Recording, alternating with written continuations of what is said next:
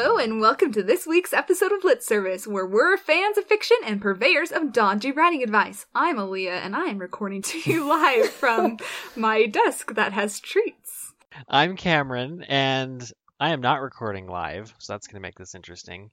and I am in a room that is approaching the appropriate number of skulls for our current day and age. The appropriate number of skulls? That was dark. It Just got dark really fast. That's that's how Cameron always is, though, right? That's true. It's the first draft. If the reader response is too negative, we can tone it down on the next one. Uh, I'm Kristen, and I'm recording to you from Chateau d'If, where I am plotting my revenge for having been falsely imprisoned. Oh, Okay. lovely. What was the what was the what was the accusation? That was that was false. Uh, apparently, I support Napoleon. She does. oh. wow. He lost, Kristen. Well, Look, I told you it was a false, a false accusing. Okay. I'm Caitlin, and I am recording from the depths of my closet. I'm sitting next to my boot from when I had surgery last year. I- didn't miss it, and I'm kind of sad to have found it again. why do you still have it? Well, people have gotten hurt so many times in my family, I feel like it would be throwing money away to throw it away at Ah, this point. Okay. My husband had to have surgery right after I did, and so we're like, don't throw away anything. Okay. So- Okay. Makes sense. That makes sense. Mm-hmm.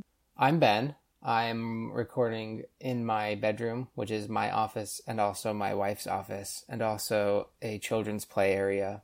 That's what this room has become over the last week. Very multi-use. Awesome. So, as you can tell, we are all safely nested at our homes, except Kristen, who is in a barren prison cell. Um, but we are excited to be talking with you. It's good to be back together, at least virtually. A big welcome today to our special guest, Ben Grange, who is an author with the L. Perkins Literary Agency. Did I say that right? It's not written down for me this time. That is correct. I, that is my agency. Yeah. Um, thanks for coming on the show, Ben. We're glad to have you. Yeah. Thanks for having me. So, as you can probably tell from our um, glittering dialogue up to this point, today we are going to be talking about writing good dialogue.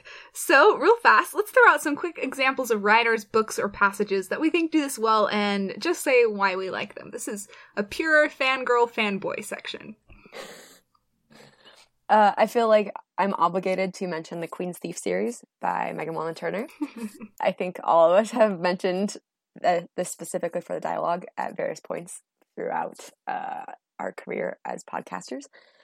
But I think they do a really good job of saying more, implying more than they actually say. So you always feel really smart when you figure it out. And I stole that from Aaliyah, but she summed it so well that I had to. It's true.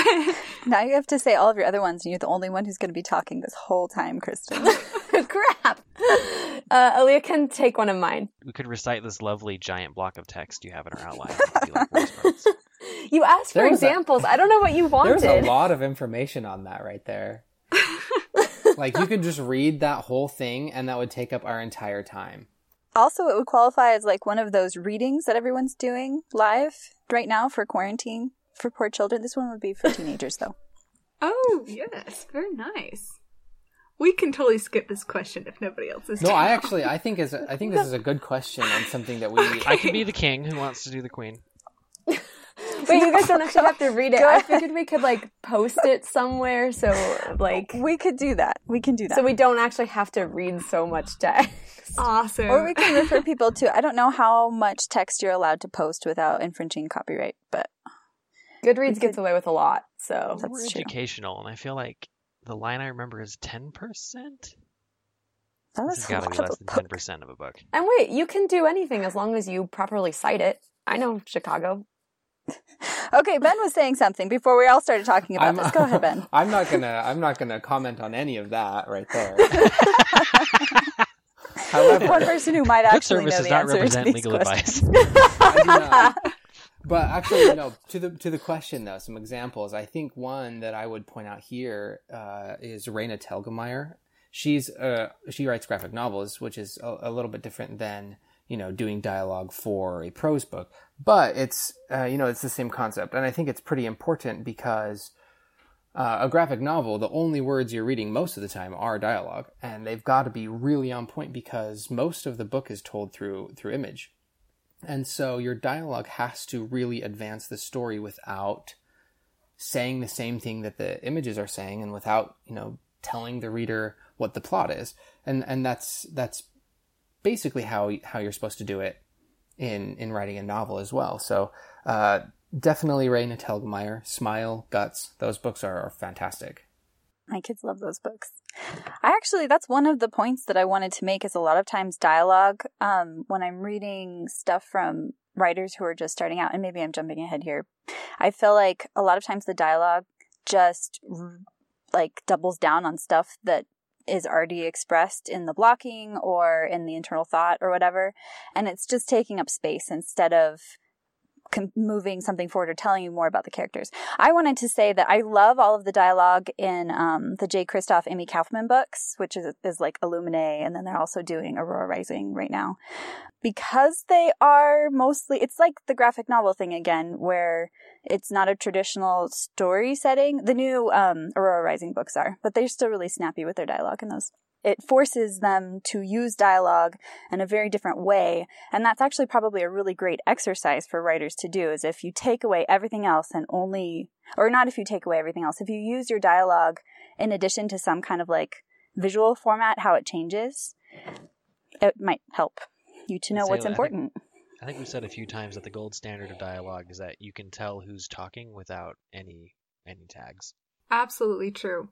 And that's a good transition though, because most of us aren't to the point yet where we can distinguish who's talking 100% of the time. So we do still need some dialogue tags in most writing. But how can you use those well? I feel like those are very easy to overuse, especially when you add in blocking. What are some tips for using dialogue tags and blocking well? I is can this, go first. I was going to say, go is ahead. this directed at a specific person? no. Who's, who's answering this question first? I will because I said so. Caitlin I think... says she's amazing at blocking. Don't mock me. These guys always, they're like my alpha readers, and they're always like, Caitlin, none of this makes sense. blocking never makes sense in the first draft.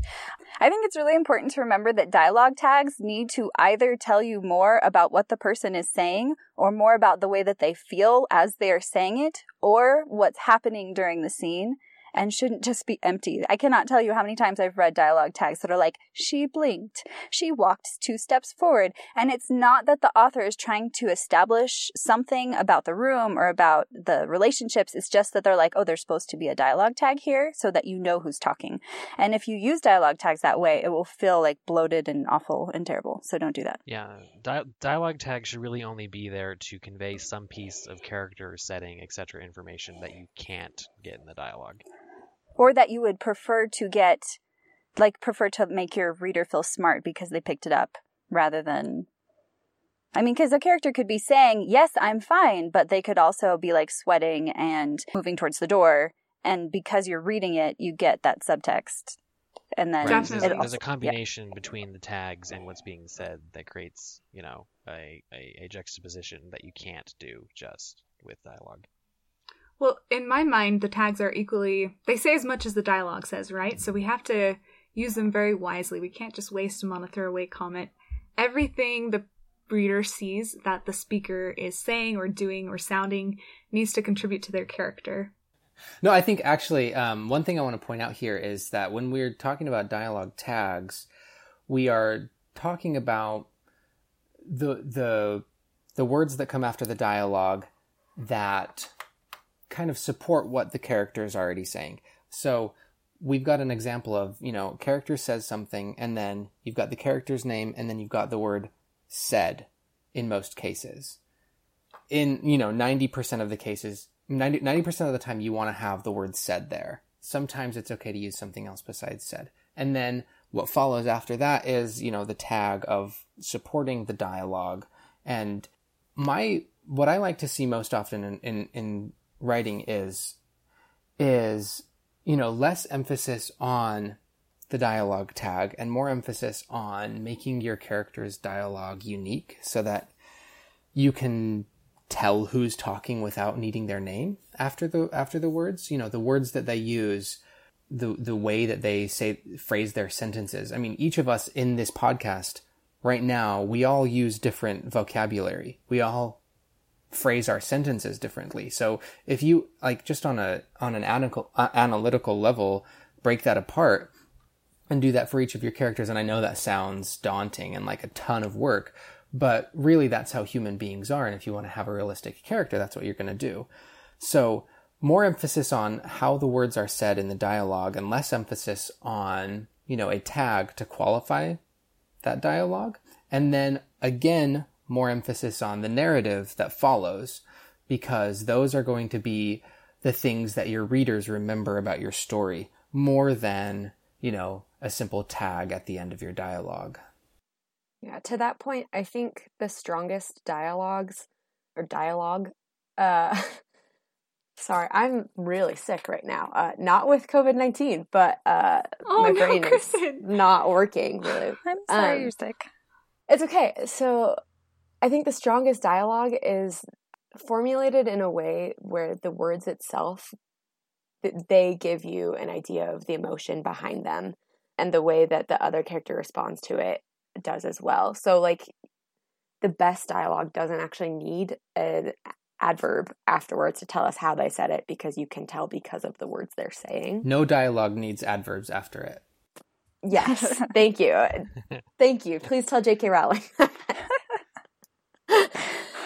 Does any text anywhere need Here's that little heartbroken aw from someone.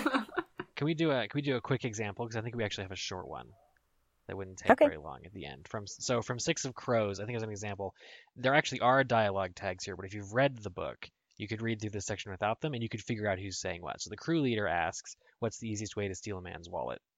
And we get a series of responses. One person says a knife to the throat. Another person says a gun to the back. Another person says poison in his cup. Another person says you're all horrible.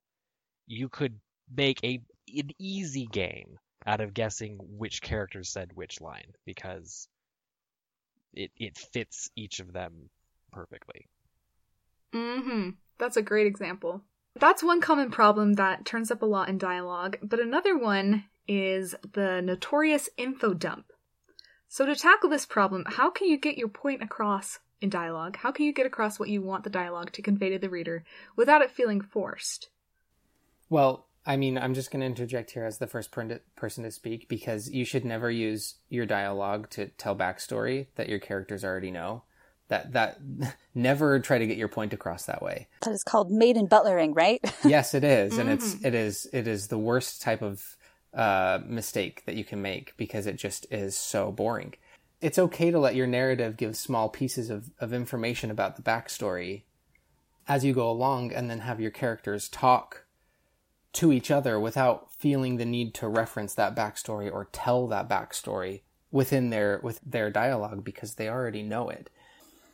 It it enables you to get to your point faster, whatever the point you're trying to make is. Uh, you'll get there faster if your characters aren't talking about you know their histories or the history of the world or this war that happened or you know this thing that this person stole at one point in their past if both of the characters know the explanation already. So get your point across in your narrative before you get to your dialogue, and it'll allow your character's dialogue to feel more natural. Well, and all of that should be subtext informing your dialogue. So Oh, yeah, you Get that across anyway. You don't have to explicitly state any of it. Something that I thought of when I was looking at this question is that dialogue needs to make sense. Um, it needs to progress in a way really? that makes sense. Well, I mean, you- I'm sure that you've read many things where it doesn't necessarily, where people try to force their characters into like weird spots where they're revealing information or emphasizing something that doesn't make sense for the conversation. And so it's really important to remember like what kind of person your character is. Like, are they an aggressive person or a passive aggressive person? Are they, uh, I don't know, somebody who likes to hide and not say anything? Are they the type of person who just listens? And then make sure that you are consistent in the way that you let them talk and you don't ever force your character to do something that's not going to make sense. It's the same thing as like what Ben was saying, where characters are not going to sit down and be like, "Do you remember that time when we were at war together?" Like it just it Yeah. doesn't really happen in real life, and your reader can feel it too. That's why the the maid and butler thing, which is referring to plays where the maid and the butler come out at the beginning of a play and say, "Did you hear about Mrs. O'Leary? I I think she kicked a lantern over," and everybody knows it's fake. It's just allowing the audience to get up to speed with what's about to happen in the play but it does not work in books because it's a different format and it just doesn't. I don't know if it works in plays either. One thing I think we need to really be aware of with dialogue is that, you know, this is getting a little bit more advanced than simply sitting down to try to write words, but dialogue is, you know, the words that your characters say are, are informed by everything that makes your character who they are. And on top of that, words then have an effect on everyone around them.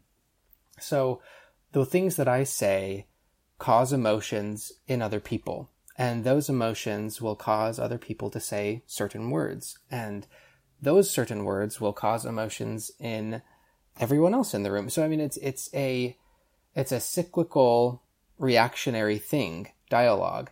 And if you can get into who your characters are and how they respond to certain situations, then you'll be more equipped to handle how their dialogue needs to come across on the page. And then your dialogue will start to sound different from your other dialogue spoken by your your other characters. And and that's how that's really how you make your your characters sound different is you let their dialogue be informed by who they are and the, the events that have shaped their lives and you let the dialogue that they hear you know, and and obviously the actions that that are acting upon them you know show their emotions I feel like I have to address that there is such a thing as two old comrades sitting down and talking about that time they were at war together. There are entire books.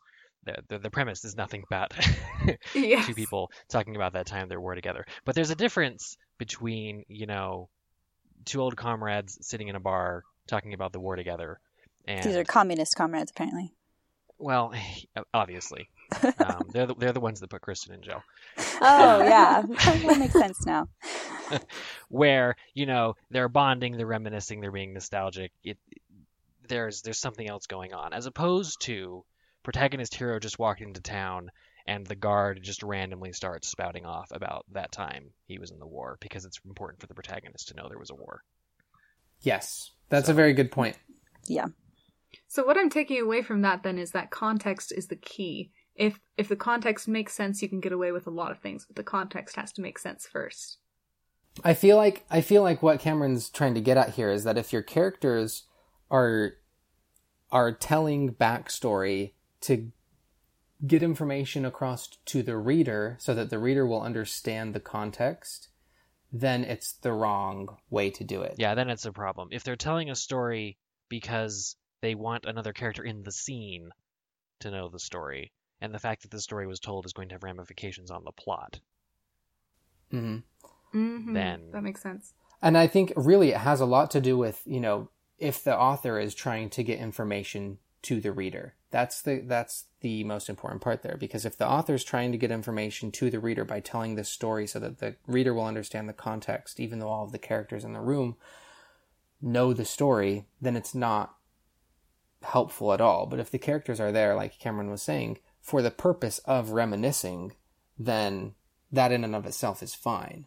I I think another another thing I want to throw in is that info dump is kind of info dump is a sliding scale. It's not a true false. So some dialogue can be more info dumpy than other dialogue, but still be way less info dumpy than still other dialogue. You have like the king of info dump, which is someone standing up in front of a crowded room and saying, "And here is the world history starting 10,000 years ago to the present. I will be going year by year." There's that, It's the and Leslie then like in the middle ground, in the middle ground, you have like a paragraph long that time I was in the war at Moscow thing. okay. And then on the far opposite end, you have someone screaming die as they leap across the battlefield with a sword out. So they're they're dumping information, but there's a sliding scale amount of how problematic it is. Yeah. is I think maybe what we're getting at. Yeah, I think this is all very good. Okay, awesome. We're out of time for this part of the podcast. Does anyone have any final things they want to Yes. say? I do. I also I so some of the best advice I got regarding dialogue is that dialogue in books sounds nothing like the way real people talk. If you have ever sat down to try and transcribe somebody else speaking, we would have to have a million M dashes and the sentences would start over again and they circle back and what we say makes no sense at all half the time. And dialogue in prose has this really important job of getting to the point um, in a way that spoken dialogue doesn't necessarily have, like in real life. Um, because a lot of what we say is meaningless. Like, uh, hi, how are you doing? Oh, I'm good. How about you? Like, that means nothing. And in a book where you are so limited on the number of words you can use, you have to make sure that every word that you're using is doing double duty. We talk about that a lot. And I think with dialogue, especially, we have to be sure that what we have our characters say isn't seeking realism as far as what dialogue actually sounds like, but more like realism as to what dialogue is supposed to do. It- All about conveying information, if that makes sense. Just like all of the characters in books that we wish we could be like, we wish we could speak like characters in books. Yes, then it would exactly. sense. Okay, awesome. Now we'll transition to the next part of the podcast where we critique an audience submission and model a writing group. A quick review we try to be non prescriptive, but if you'd like to see the full submission of this text and all of our notes, you can see our website, see them on our website, litservicepodcast.wixsite.com slash litnation. If you would like a first chapter critique from us, you can find our submission guidelines there. So, a brief summary on this week's chapter. An apprentice blacksmith, or stone shaper as they're called in this world, has her day's work thrown into the fire by her drunken master and she vows to get revenge. So, very exciting place to start. What are some things that we liked?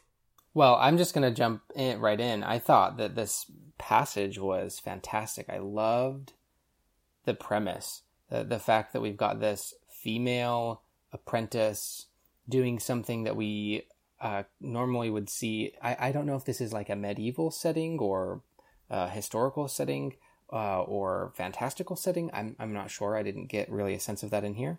Even though it says fantasy at the very top now, I'm seeing this. um, so this is a fantastical setting, I guess.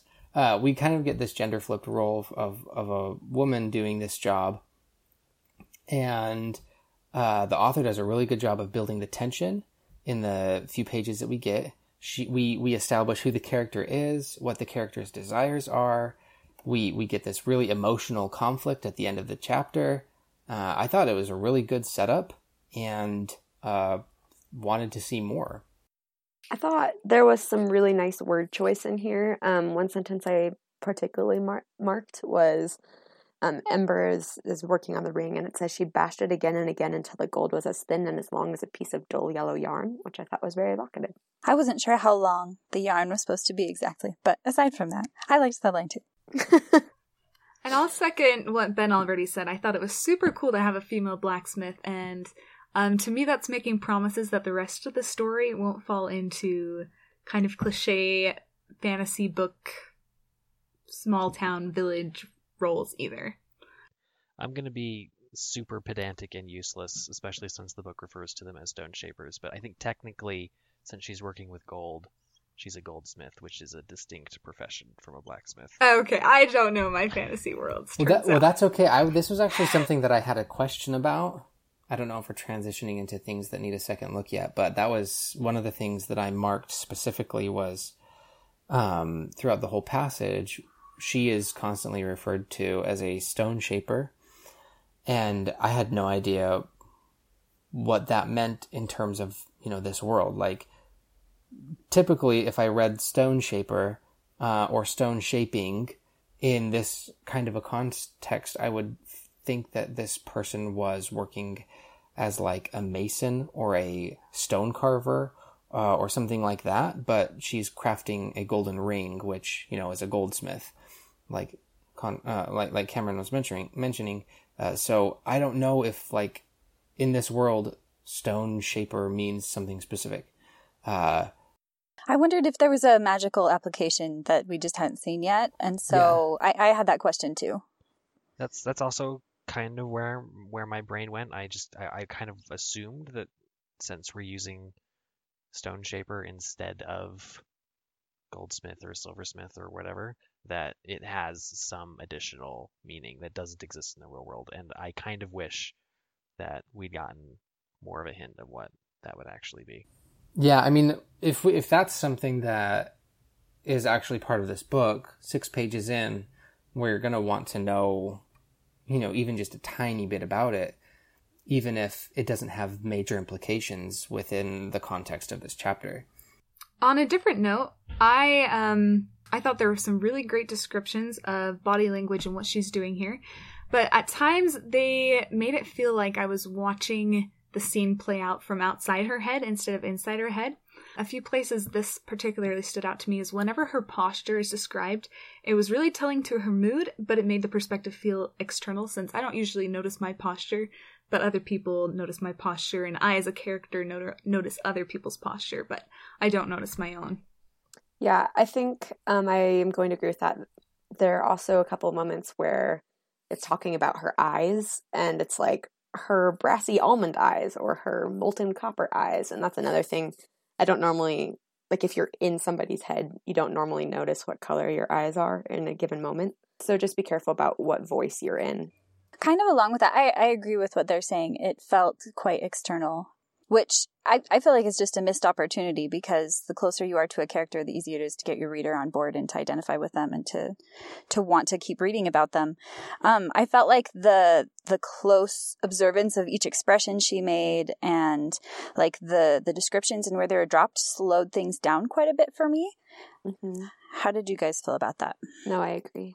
I felt like this was a pretty tense moment. Having your boss stumble into work and you're alone and obviously already afraid of him a little bit should be like a very very tense moment and i felt like there were so many moments that slowed it down that i was just waiting for something to happen mm-hmm. and then it didn't for a long time i agree with that too yeah uh, i think uh, part of what makes it feel slow is that this is probably wordier than it needs to be yeah absolutely there's a lot of adjectives a lot of double verbs when only probably only needed one strong one instead there are sorry no, keep going. I was going to say there are a lot of sentences that repeat each other as well. Yeah. They're they're basically they use different words but they say the same thing.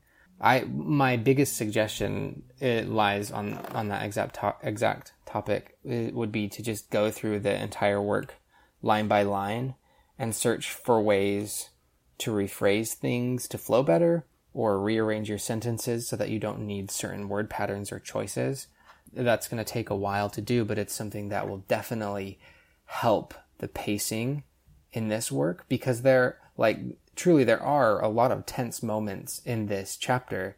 They just get bogged down in the wordiness or in the longevity of your paragraphs. Um, so that would be my suggestion. Really, just go through, trim the word count down, uh, cut out the repetitive sentences, and try not to use so many so many adjectives. And that'll really help. So i you guys can argue with me if you want. Based on your notes i think cameron is on my team but you guys might not agree the rest of you. From the first mention of her boss coming in I was confused about why Ember was acting the way that she was. Not necessarily, because there are lots of times when you deal with bad behavior from a boss because you need to keep your job or you need to get something done or whatever else. Like it's something that happens in life and that people can identify with. But I didn't get any context from her as to why she was doing it. Like, I, w- I would have loved just a little bit more to know what was on the line that she had to finish that ring that night. I mean, I knew it was due the next day, but like, I mean, getting roughed up by your boss is kind of a big consequence if the only thing that happens is that the ring is a day late. Yeah, I totally agree. I think it's a question of if this sort of thing has been happening like a lot in the past, which it sounds like it has. I'm not totally sure I understand why now is the time, which is like, yeah, I'm gonna break its chair, I'm gonna destroy him. I, I felt like I was missing that. Yeah, the the deciding that this was the final straw, this is what's going to make me break his chair, this is what's going to make me seek revenge. That was more what I had an issue with. I think, I mean, it's not a great thing to lean on, but I was able to lean on kind of the the pseudo medieval European fantasy tropes that say, if you lose your apprenticeship, that's the end of the world. that that kind of carried the motivation for me. I think you'd be better off not relying on that, but whatever. But for me, it was obviously he has a history of being a violent drunk, enough that she's immediately afraid when he comes in. So my question is, what is it about this incident that serves as an inciting incident? Why why hasn't she left before? I think that's what I'm missing. Well, and also, just even on even smaller scale, there's a point during the actual incident where she yells at him. At first, she's very subservient and she just tries to like take it and tries to protect herself. And then finally, he like hurts her, kind of. He like pushes her down and then she yells at him. And so I'm not even sure where, like, what changed, I guess, to make her want to risk that, but to not have risked it yet. Yeah, the power dynamic is a little confusing in that final end bit. I think if she, I don't know, this might not be a, a good exa- a good suggestion based on where you're going with the story, but I think if she's crafting something personal and he destroys it, you'll get a lot more. Uh, I guess it will be a lot more believable her reaction at the end of the chapter because you know just like cameron was saying if you're going to lean into the trope of you know her losing her apprenticeship because a project is late that's that's not as strong as her doing something on her own time with materials that she bought herself that maybe she's making for somebody besides herself then then that elicits a lot more of an emotional response yeah or even something that took a longer amount of time because i think this was just like a one day project Yeah, this does give the impression that she just kind of does it Like- in an afternoon. Like it, little women when Jo's book gets burned it's depressing because the book is something she's been working on so long it's it's a lot more emotionally impactful than like a short story she jotted down one day getting tossed in the trash so that's something else to consider Yeah, after she after it gets ruined, she's like, "Man, I'm going to be late for dinner because I have to Mhm. stay." And yeah, so Yeah, it, it doesn't quite. As opposed to, I guess we're just we're just having a prescriptive party. Um, you know, as opposed to, you know, if this doesn't get done, I'm going to get fired. My sister's not going to eat, yeah, or I'm not going to have the money to support myself, so I'm going to have to marry the butcher. You know, right eh, con- consequences that are more like like I'm not saying like the the portrayal of the, this this horrible human being as her boss. That is plenty of reason to leave the situation, but she hasn't. So we need to know what wh- what additional straw is noticeable enough to make her leave the situation that it would have been great if she could have left a long time ago. Okay, we're we are out of time. We're a little over, but so everyone finish up with your last thoughts. I was just gonna say at the beginning we do establish like her desire to be a master stone shaper, and she wants to know, be the very best She does, like no Like one no ever ever was. yes Um, we established mm-hmm. that at the beginning, but we don't really get any more than that. Like I was saying earlier, we we that's one of the things that I liked about the the the piece was that early on in in chapter one, early pages, we we get this desire out of her, but we don't really establish like we've been like we've been saying why she's sticking around in this specific place we we know she hasn't really left her village much or seen much of the world outside. And that could be based on how old she is or you know social norms in this world things that we haven't established yet. But and I, and that's i think one of the underlying problems is that there's a kind of lack of world building uh, in this chapter that doesn't enable us to understand why she's still here. Awesome. Okay, um, that's our time for today. But to this author, thank you so much for submitting. We loved reading your work. And Ben, thank you so much for coming on the show today. yeah absolutely thanks for having me Our next guest will be Kiersten White, New York Times bestselling author of the Paranormalcy trilogy and I Darken series, The Guinevere Deception, and many other fabulous books that you all should check out. Actually, we'll be we'll be live the day after this podcast comes out. So if you want a double dose of lit service, you can tune in to our YouTube channel the day after this podcast comes out on Thursday, um, the twenty sixth. We will be live streaming at 7:30 Mountain Time. So if you want to see our beautiful faces and Kiersten White's beautiful face, tune in then. A big thank you to our intern Lindsay Owens. She is amazing and we appreciate everything she does. If you want to ask us questions, tell us we're awesome, or whine about how your writing is going, you can find us on Lit Service at on Twitter at Lit Service or on Facebook and Instagram as at Lit Service Podcast. We're currently running an Instagram challenge with the first chapter critique as a prize. Or you can email us at litservicepodcast at gmail.com. Please remember to share the podcast, especially right now with everyone holed up in baths made of hand sanitizer. We could all do with a sense of normalcy and community. For Lit Service, thanks for listening, and we'll see you in two weeks.